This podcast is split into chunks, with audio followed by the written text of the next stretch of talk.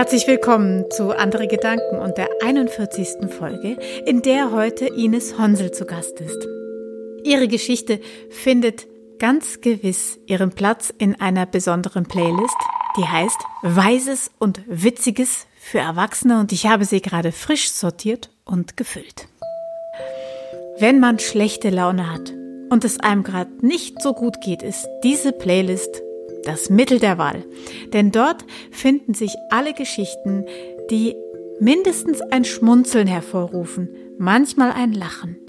Manche Geschichten, die tragen trotzdem sehr viel Weises in sich und manche sehr viel Witziges. Zu welcher Kategorie die Geschichte von Ines Honsel gehören könnte, das könnt ihr nun selbst herausfinden. Ich wünsche viel Vergnügen.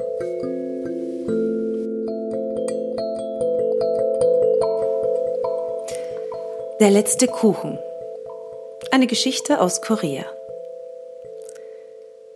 Es war einmal ein Ehepaar, das war sehr gefräßig.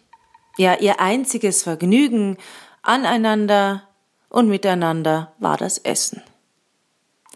Eines Tages, da schenkte ihnen ein Nachbar ein paar ganz besonders feine Reiskuchen, ja, die sie mit großem Vergnügen verspeisten. Als aber nur noch ein Kuchen übrig war, da begannen sie sich darum zu streiten. Der Mann sagte: »Frau, dieser Kuchen muss mir gehören. Schließlich gehe ich jeden Tag aufs Feld und arbeite hart für dich.« »Ach was«, sagte die Frau, »ich arbeite auch hart, jeden Tag. Ich besorge das Haus, ich pflanze den Reis ein, ich ernte den Reis.« »Ja«, sagte der Mann, »aber ich bringe den Reis auf den Markt, um ihn zu verkaufen, und ich bringe das Geld nach Hause.« »Ja«, sagte die Frau, »aber ich kümmere mich um die Kinder und um die Tiere.« Und so ging es fort und fort und fort. Schließlich sagte der Mann: »Weib, ich schlage dir eine Wette vor.« »Aha«, sagte die Frau, »was für eine?« »Nun«, sagte der Mann, »wer von uns beiden als erster spricht, der muss dem anderen den Kuchen überlassen.« »So«, sagte die Frau, »einverstanden.« Dann setzten sie sich gegenüber an den Tisch, zwischen sich nur dieser eine letzte Reiskuchen. Und dann begannen sie sich anzuschweigen. Den ganzen Tag verbrachten sie so. Es wurde Abend und schließlich, da wurde es Nacht.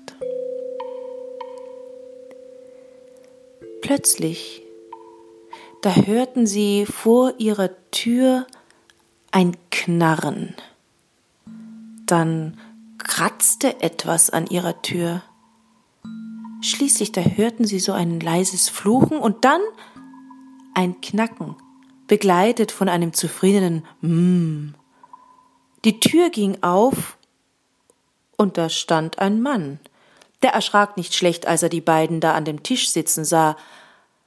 Aber als er bemerkte, dass die beiden ihn gar nicht ansahen, nur, sondern nur einander anstarrten, da fing er an, in aller Ruhe das Haus auszuräumen und alles in einen Sack zu stopfen. Der Mann und die Frau, die sagten immer noch nichts, sondern fixierten nur einander. Und sie belauerten sich immer noch, wer würde als erster sprechen. Bald schon hatte der Dieb alles, was nicht nied- und nagelfest war, in den Rucksack gepackt.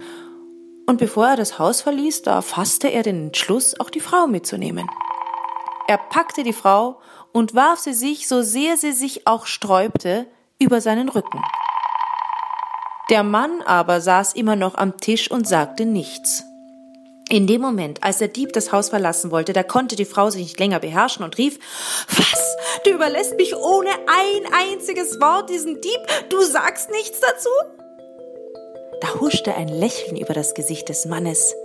Und der Ehemann, der griff schnell nach dem letzten Kuchen, Kuchen und rief mit geöffnetem Mund: »Meiner!« Tja, ich kann euch nicht sagen, was aus der Frau, dem Dieb und dem Mann weiter wurde. Aber eines weiß ich ganz gewiss: der Kuchen schmeckte köstlich.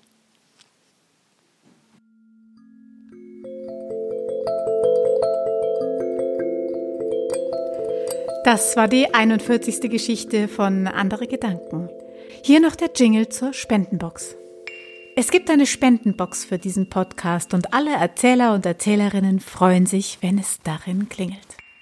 Die Sendezeiten von Andere Gedanken haben sich geändert. Es werden Dienstag- und Donnerstagsfolgen hochgeladen und ich freue mich auf nächsten Dienstag um zehn.